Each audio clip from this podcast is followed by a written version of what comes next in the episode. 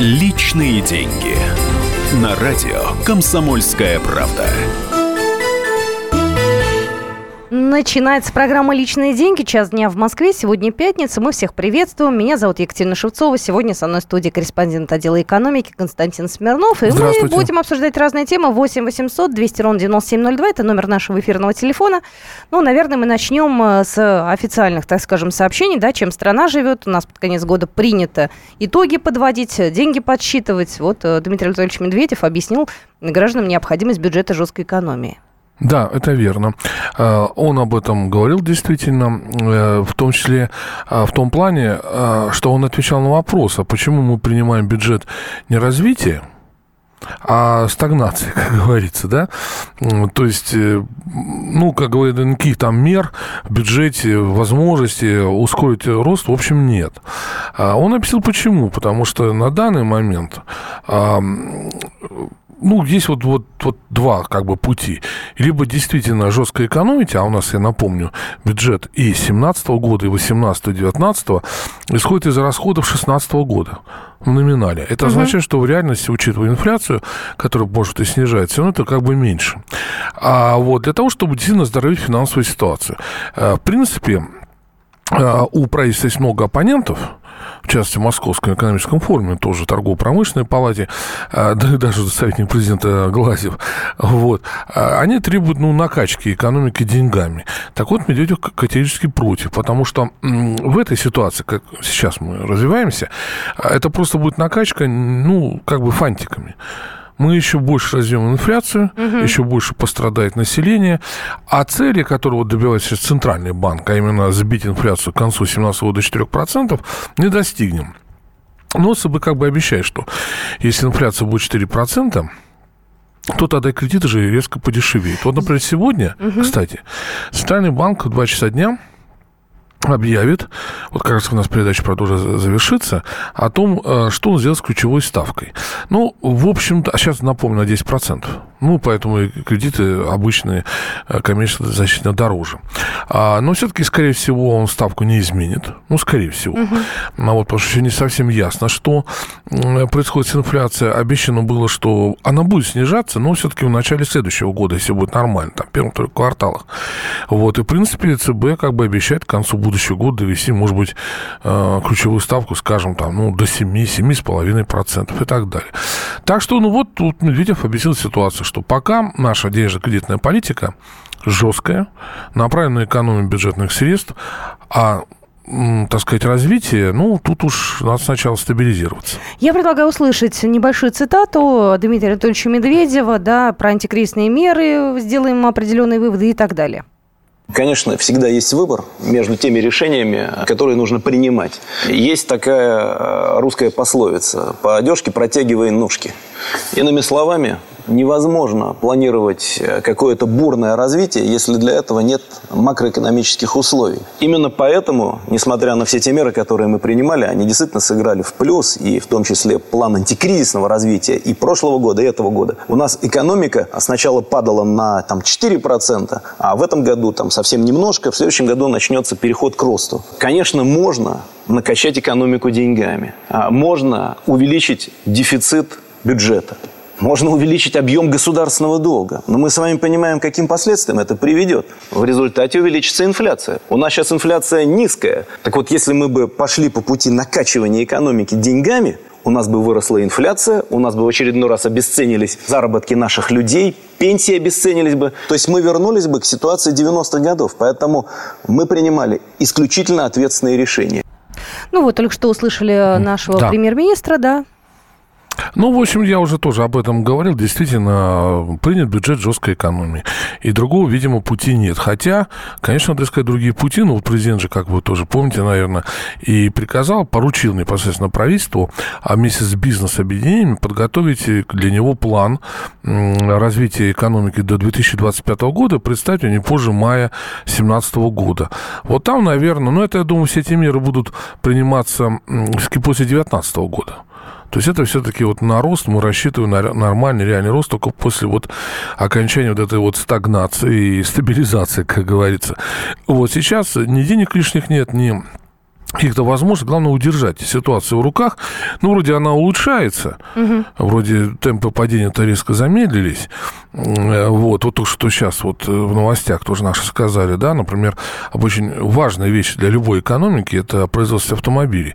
А, легковые автомобили продолжают снижаться производство, ну, понятное дело, их мало покупают, а грузовики, автобусы растут. Особенности автобусы, вот, например, а, например, в этом году их производство выросло более чем на 20%. Вы заметите, например, даже даже те, кто живет в Москве, мне трудно говорить про другие города, что если раньше по Москве ездили Мерседесы, турецкая сбор, то теперь наши лязовские автобусы. Ну, что я как бы... А как... про общественный транспорт. Я просто подумала, да. Мерседесы турецкие, как-то сразу нет, да, так, да, нет, Питер и, и даже бразильские были, бразильская сборка Мерседеса, да, там сложно. Теперь это все уже вышло из употребления, теперь ну, ездят наши автобусы э, с нашими даже двигателями КАМАЗовскими и так далее. Ну, все-таки это вот, вот вам импортозамещение замещение, почему бы и нет. Вот вам рабочие места.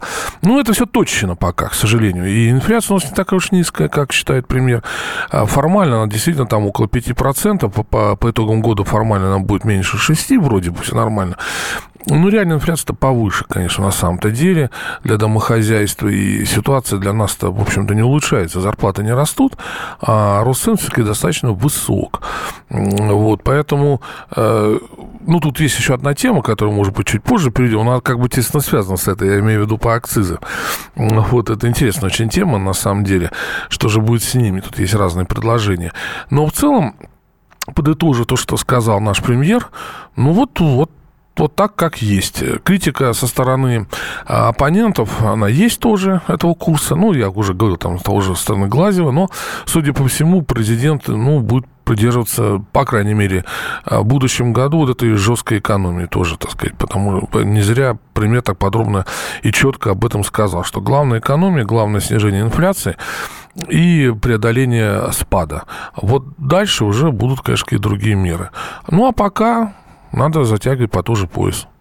Так, ну, слушайте, нам не привыкать э, затягивать пояс потуже. Mm. У нас, мне кажется, это уже Привычное ну, дело под Новый год. Да, да особенно под Новый год, действительно. Да не только под Новый год. Но хотя под Новый год обычно люди как-то строят планы, да, пытаются ужаться для того, чтобы потом, может быть, будет хорошо. Вот. Ну вот смотрите, мы поте- утягиваем пояса, да, у нас вроде там идут какие-то меры там антикризисные, но Россия впервые обогнала Китай в рейтинге развивающихся экономик Банков Америка. Насколько этот э, рейтинг э, вообще весом? Не, ну, То есть если мы там по каким-то, может быть, определенным позициям, э, да, вышли на первое место. Так может, народ это не касается особо? Кстати, что насчет, это за рейтинг такой? Э, ну, это рейтинг не самый такой важный. Я считаю, что самый надежный рейтинг это все-таки рейтинг Всемирного банка. И второй это Всемирного экономического форума в Давосе. Они более презентабельные, они более, так сказать, пользуются большим, ну, так сказать, весом. И, но, тем не менее, в этих рейтингах мы тоже потихонечку, да потихонечку а, свои позиции улучшаем. А, ну, например, еще пять лет назад вот в рейтинге Всемирного Всемирного банка Doing Business, а мы занимали 120 место, сейчас 40 -е. Ну, вот благодаря целому ряду мер, которые были приняты, там, ну, не буду сейчас подробно останавливаться. Что касается, собственно, развивающих стран, то, конечно, тут надо сказать, что вот Китай это уж не совсем развивающаяся экономика, но то уже, в общем, вышла много на вторая экономика мира, уже скоро будет, наверное, первой. И поэтому тут соревноваться с ними, конечно, можно а в чем-то, но а в чем-то уже мы далеко отстали. Например, в области технологий, высоких технологий. Еще совсем недавно у Китая не было своих, а, ну, вот эти, как называется, фишек, что называется. Вот э, все они производили, как говорится, чужое. А теперь их бренды стали общемировыми. Тут назвать можно очень много, особенно в области гаджетов. И вот к чему надо стремиться. А там, ну, где-то, может, мы что-то улучшили а, по сравнению с ними, там, например, регулирование, а, вот, какое-то, но показатели-то пока-то слабоваты. И последнее. А вот Минфин в будущем году разместит э, долговые бумаги наши внутренние э, в юанях на целый миллиард. Хм. Это тоже показать того, что мы все больше и больше ориентируемся на китайский рынок, и они тут нам навстречу. Ну что, китайцы, мы всегда рады. Про китайцев и не только продолжим буквально через пару минут в программе «Личные деньги». Будьте с нами. Личные деньги на радио «Комсомольская правда». Радио «Комсомольская правда». Более сотни городов вещания и многомиллионная аудитория. Барнаул 106 и 8 FM. Эм. Вологда 99 и 2 FM. Эм. Иркутск 91 и 5 FM. Эм. Москва 97 и 2 FM. Слушаем всей страной. Личные деньги. На радио «Комсомольская правда». Ну что же, продолжается программа «Личные деньги». Меня зовут Екатерина Шевцова. Напротив меня находится Константин Смирнов, да, корреспондент день. отдела экономики. И я, знаете, еще одну тему, наверное, предложила бы всем обсудить. И я думаю, что здесь э, не будет против э, Константин Смирнов. В январе все коллекторы могут приостановить работу. Что с ними может произойти? И, наконец-то, мы эту э, нехорошую так скажем, гидру сможем побороть. Просто я к ним отношусь очень-очень скептически. Мне методы их совершенно были не близкие, непонятно. Очень людей много пострадало. Насколько теперь это все будет в законном поле и вообще, что ли, их не будет? Да как нет, они, естественно, остаются. А просто проблема в том, что только-только вышел указ президента о том, что э, рулить, так скажем, э, коллектором должен э, Федеральная служба судебных приставов. Но для того, чтобы это все реально заработало, там был реестр нормальный и прочее, нужно время, нужно постановление правительства соответствующее. Угу. Ну, в общем, масса-масса вещей. Потому что, а, как вот даже нынешние коллекторы не понимают, а какие будут требования для того, чтобы войти в реестр, какие документы, бумаги. Поэтому похоже на то, что, по крайней мере, весь январь они работать не будут. Но тут надо тоже понимать, с одной стороны, конечно, здорово, да, вот отстанут, так сказать, от наших граждан вот эти вот бритоголовые люди. Но как мы видим, коллекторы же бывают разные. Угу. Очень многие и раньше, и сейчас работают в правовом поле. И как раз проблема-то будет у них, а не у тех, так сказать, э, псевдоколлекторов, которые пользуются бандитскими методами. Более того, я много знаю историй, а, чисто личных таких, когда как раз даже именно коллекторы помогали людям выйти из долговой кабалы. Ведь у нас финансовая грамотность очень низкая. Угу. А большинство людей даже не понимают, Э, что он делает, когда берет займ, не читает, там, не знаю, что такое микрозайм, который, кстати, очень там большие деньги, ну, я имею в виду процент очень процент, большой. Проценты не микро, да? Да, то есть деньги маленькие, а проценты большие.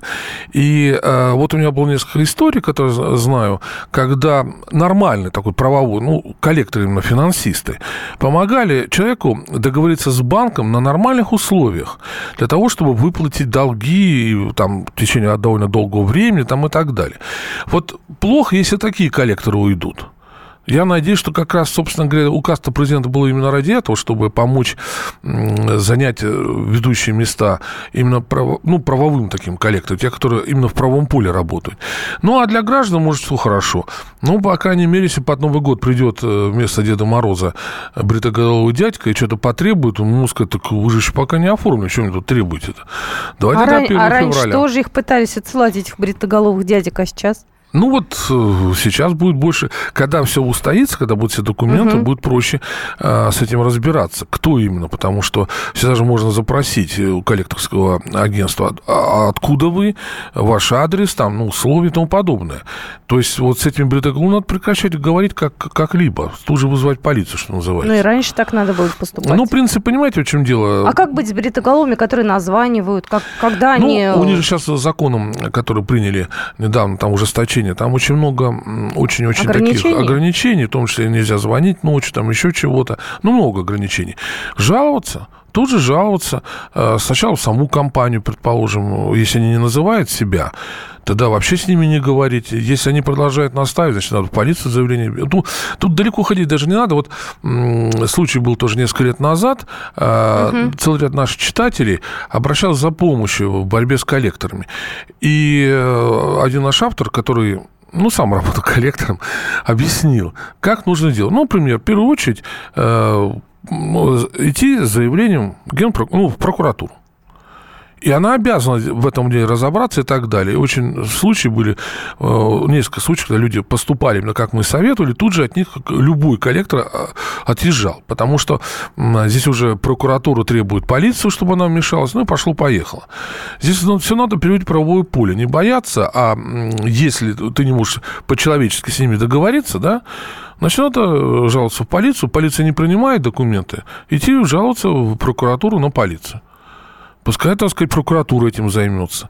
И вот тот, тот факт, что у нас сейчас хотят сделать такой ограниченный список коллекторских агентств, это будет проще, потому что он же будет вывешен-то на сайте. И ты можешь посмотреть и затребовать, а вы откуда? Название, когда зарегистрировано, угу. кто хозяин, там, какова деятельность, там, ну и так далее. То есть можно как-то с ними будет, по крайней мере, цивилизованно ну, общаться. Да, да, да. И вот. уйдет вот этот беспредел, да? С... Ну, вы знаете, в нашей стране никогда беспредел никуда не уходит. А, вот, я как-то не помню одного года развития, скажем, за последние сто лет, чтобы у нас не было беспредела. По-моему, у нас он постоянно. Но, по крайней мере, какую-то удавочку на них уже можно будет накинуть. Все-таки чуть-чуть поменьше беспредела будет. Кстати, хороший очень фильм э, «Коллектор». А, да, с я Хабенским. Так... Я его посмотрела, знаете, я к ним крайне негативно отношусь, и я очень опасалась, что будет какая-то опять очередная ерунда, mm. да, душесчипательная, психологическая, очень такой фильм, знаете, хороший. Он действительно психологический, но если есть возможность посмотреть, Хабенский шикарен. Весь фильм один. Ну, Извините, лирики немного ну, добавили в новости экономики. Идем дальше про финансовую грамотность. А, да. А, ну, а что касается вот этой тесно увязанной темы, это коллектор и финансовая грамотность. Вот одна из причин, по которой приходит коллектор, угу. это наша финансовая безграмотность. Ну, например, когда ты читаешь не очень внимательно, для начала, э, невнимательно читаешь э, договор о кредите. Вот я по себе расскажу, чтобы вот я как Вы тоже попались на это? А нет, я попался немножко на другое. Значит, три года назад я беру карточку угу. кредитную карту на 100 тысяч рублей одного известного банка. А вот внимательно мелко не прочел. А там оказался пункт очень Самый хитрый. важный, да? Да, самое важное, что они имеют право увеличивать меня размер кредита. А так как я исправно расплачивался, там условия были очень такие неплохие, а мне действительно было нужно, они мне в этом плане помогли, а они мне увеличили вот, ну, весь кредит до 244 тысяч. Они имеют это право. В принципе, я мог потом потребовать, чтобы они уменьшили. Это такая же волокита такая была. Вы знаете, я просто с этим кредитом не справился. Пришлось уже вот с трудом эту карточку закрывать. Но вот надо читать. Вот это, все, что написано мелкими буквами. Надо понимать, что бесплатный сыр бывает только в мышеловке. Э, смотреть по э, процентам и так далее. Сейчас, правда, такого беспредела, как это было э, в тучные годы, нет уже, когда вообще, так сказать, ты брал брал какой-то очень небольшой кредит, вот нормально, вроде бы о нормальном банке, а потом приходилось выплачивать столько, что маму не горю, что называется. Сейчас вроде бы это пожестче стало. Э, есть у нас и органы, к которым можно обратиться за помощью. Ну, например, у нас, правда, неформально, к сожалению, пока закон так и не принят о финансовом омбудсмене, угу. А, которому можно... Ну, он работает, это Павел Алексеевич Медведев, известный человек, э, долгое время был депутатом Госдумы, и именно благодаря ему было принято все за... многие законы о банках, банк банковской деятельности, в том числе, ну, для нас, вот, простых граждан полезных.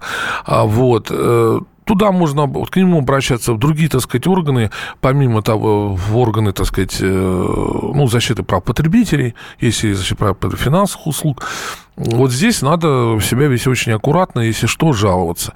Ну, а как изучать финансовую грамотность?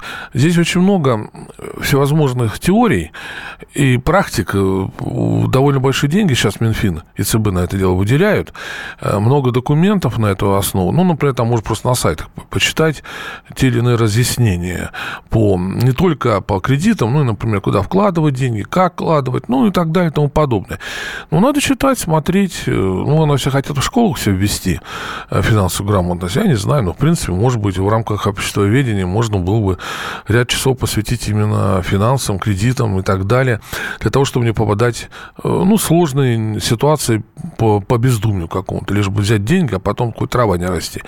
Все равно с тебя требует э, тот же кредит. Хоть будут коллекторы, хоть не будут, найдут Нет, возможность. Ну, платить надо. То, что вы где-то что-то не так прочитали, это ваша зона ответственности. Да, Вопрос только, безусловно. да, что они выполняют свою работу, работу, а мы как бы свои обязательства. Свою должны Главное, выполнять. чтобы здесь никто не э, переходил границы разумного, да, не нарушал закон. Вот, собственно, и все.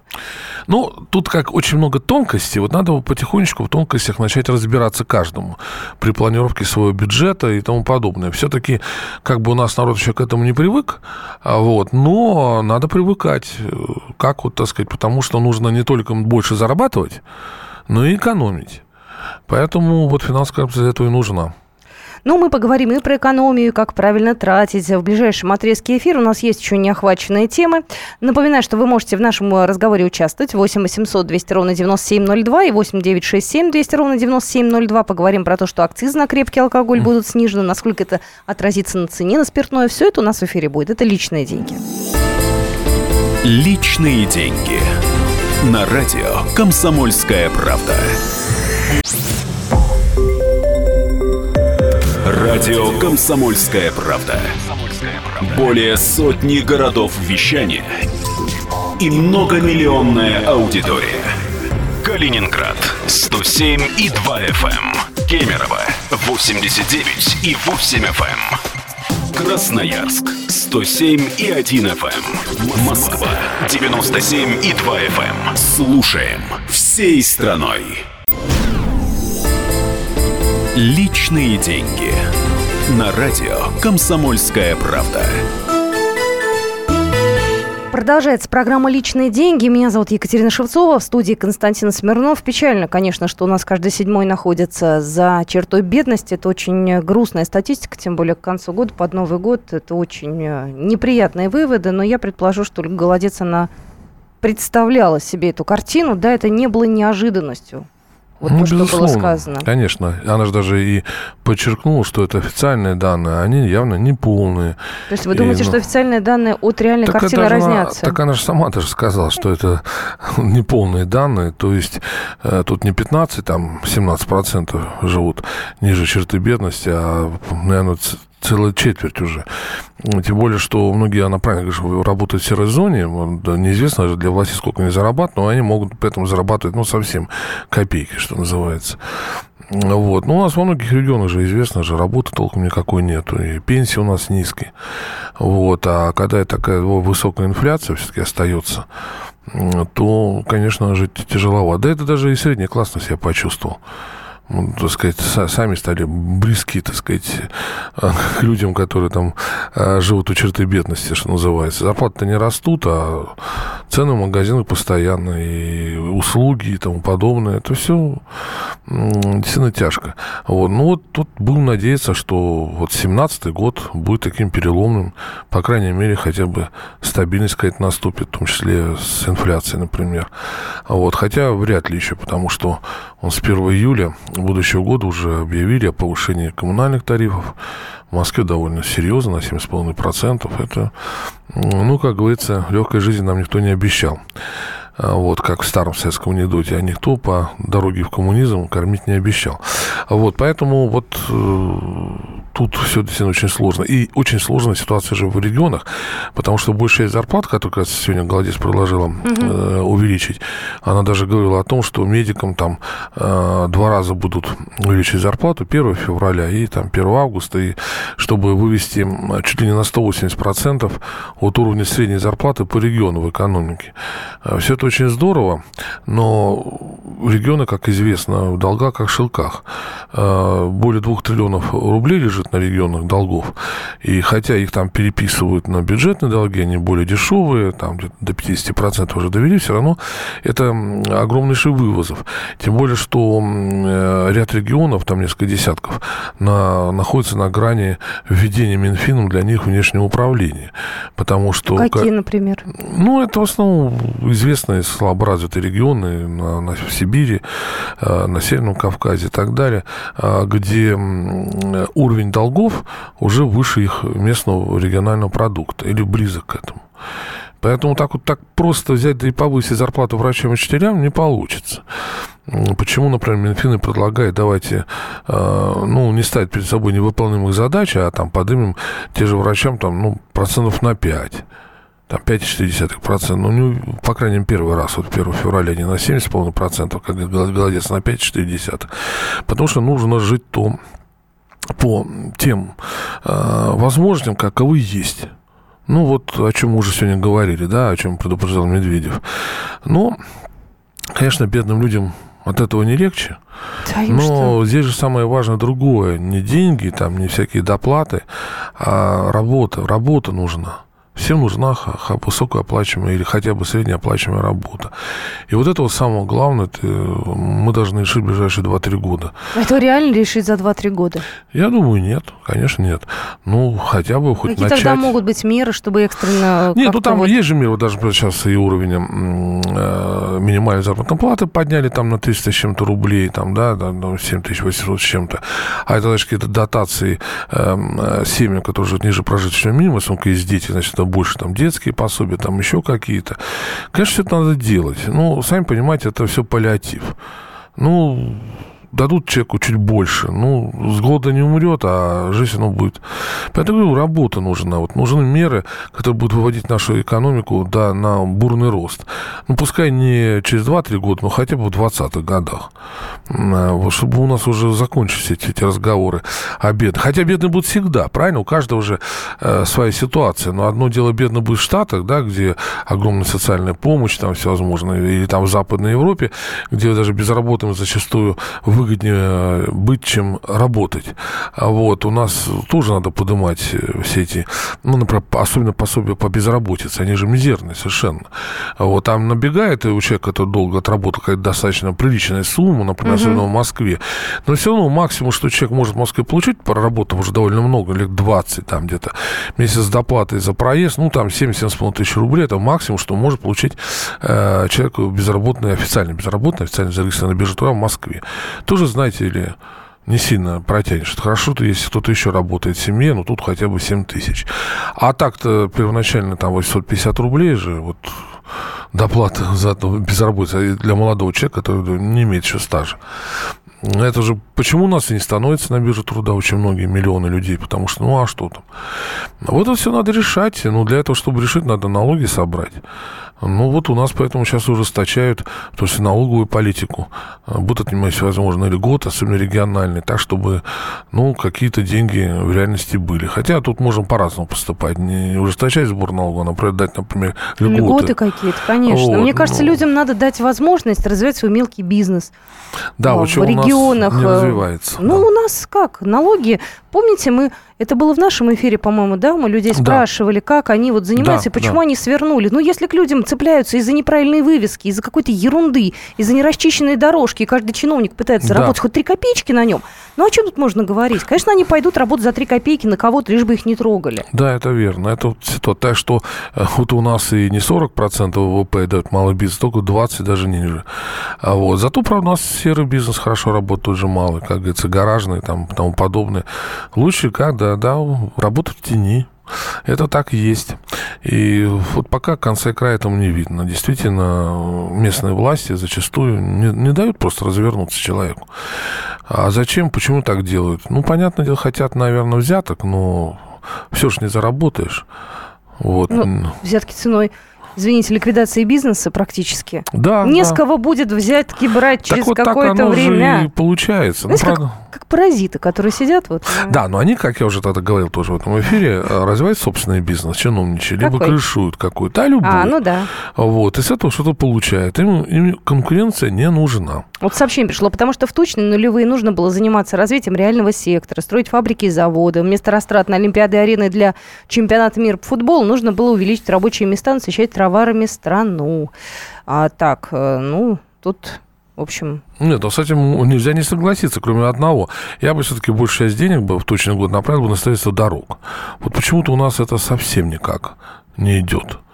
Ну почему идет? Туго. У нас просто, мне кажется, на этом очень многие хорошо зарабатывают. Ну, это понятно, что они на этом зарабатывают. Но дорог-то хороших не так много. Ну, вот Московская область, еще там, ну, Москва, там, ну, что-то как-то. А я постоянно же спрашиваю всех чиновников крупных, где дорога Москва-Санкт-Петербург? Ее начали строить в 2005 году. Где она? Вы имеете в виду ну, вот этот вот э, автомобиль. Она да. строится. Ну, строится, ее должна Просто были... поэтапно строится. Поэтапно, да, конечно. Но она должна была по, по делу заработать году, ну, девятому, десятому. А что же до сих пор строится? Что это у нас тут?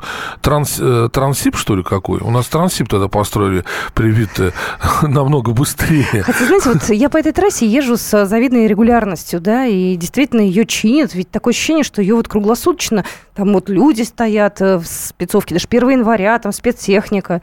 А правда, а почему так долго? Ну, я помню начало этой истории, когда специально, в том числе и для этой дороги, для разного рода инфраструктурных проектов, Герман Греф, будучи министром экономического развития и торговли, тогда так назывался его uh-huh. должность, он пробил в большой борьбе с своим другом Кудриным, министром финансов, э, именно бюджет, ну, что-то инвестиционный бюджет так называемый, куда положили 69 миллиардов рублей, потом за три года до кризиса 2008 года там скопилось ну, под 200 миллиардов. И проект Москва-Санкт-Петербург дорога угу. стоял на первом месте. Но он начал сначала с землеотводом, не получалось где ее вести, там то там какое-то поселение, то заказник, то еще чего-то то река какая-то, то не хотят продавать. Ну вот, в общем, мучились, мучились. Вот, и, ну, наверное, чиновники не умеют строить. Вот единственный проект, который из этого бюджета был реализован в Сибири, это достройка одной крупной электростанции. Но много потому, что ей занимался э, не только РАО ЕС тогда еще, ну, потом был в 2008 году распущена эта организация, но и ряд крупных бизнесменов, которым нужна была электростанция для своего алюминиевого бизнеса. Вот они этот э, там просто была недостроенная еще э, плотина, достроили, протянули линию, все, полагаю, деньги освоили, но это работает. ну, потому что им нужно это было. А здесь, видимо, толком никому это не нужно. Ну, вот на вертолетах, наверное, предпочитают летать. Прекрасная, мне кажется, мысль. Дешевле будет. Ну что ж, у нас осталось буквально две минутки. Э, наверное, так коротенько про акцизы. На нас да, с вами да. отразится, не отразится до конца года. Зачем все это собираются делать, менять? Ну, вообще, на самом деле, только предложение Минэкономразвития. Угу. Они постоянно предлагают в, пику Минфину а, все-таки не ужесточать налоговую нагрузку, а акциз тут, тут же налог, он просто по-другому собирается. Ну, а сделать так, чтобы поменьше, да побольше. Легче собрать будет, э, никто в тень не будет уходить. И поэтому они предлагают действительно серьезно снизить а, акциз на, ну, прежде всего, на крепкие спиртные напитки. Вот. И даже, чтобы минимальный пол-литра стоило не, конечно, 195, ну, там сейчас даже 200 рублей, а, скажем, 136. Чтобы не было никакой, никакой тени. То есть и людям вроде как полегче, правильно? Угу. Ну, кто пьет. А, а, вот. И собирать проще. Ну, правда, сейчас ввели эгоиз полностью. Угу. И э, по данным Вадима Дробез, известного э, нашего эксперта алкогольного рынка, уже э, тень там очень небольшая, там было 40-45%, а тут где-то процентов 20, но все-таки 20% остается. И хотя не в магазинах, подчеркиваю, сейчас в магазине нет левой водки, но я, например, даже случайно для себя открыл сеть, как вполне себе легальная водка, не сделанная в гараже, а сделана на заводе она такие, минуя магазины, поступает покупателям по цене 80 рублей за пол-литра. А как такое может быть? Таксисты перехватывают, у них есть возможность перехватить э, машины, которые идут вроде бы в магазин, какая-то пересортится, там еще чего-то. Ну, в общем, в любом случае, давайте мы этой темой озадачимся, да, и поговорим, наверное, да. в следующей программе, да. потому что нелегальный алкоголь это большая такая, знаете, очень... Да, огромнейшая проблема, тем более, что сейчас, как правильно сказал Дурбис, еще и опаснее стал покупать нелегальную водку, она более... Ну... Все, мы на этом заканчиваем программу «Личные деньги». Все, до понедельника. Личные деньги. На радио Комсомольская правда. Радио Комсомольская правда. Более сотни городов вещания и многомиллионная аудитория. Керч 103 и 6 FM. Севастополь 107 и 7 FM. Эм. Симферополь 107 и 8 FM. Эм. Москва 97 и 2 FM. Эм. Слушаем всей страной.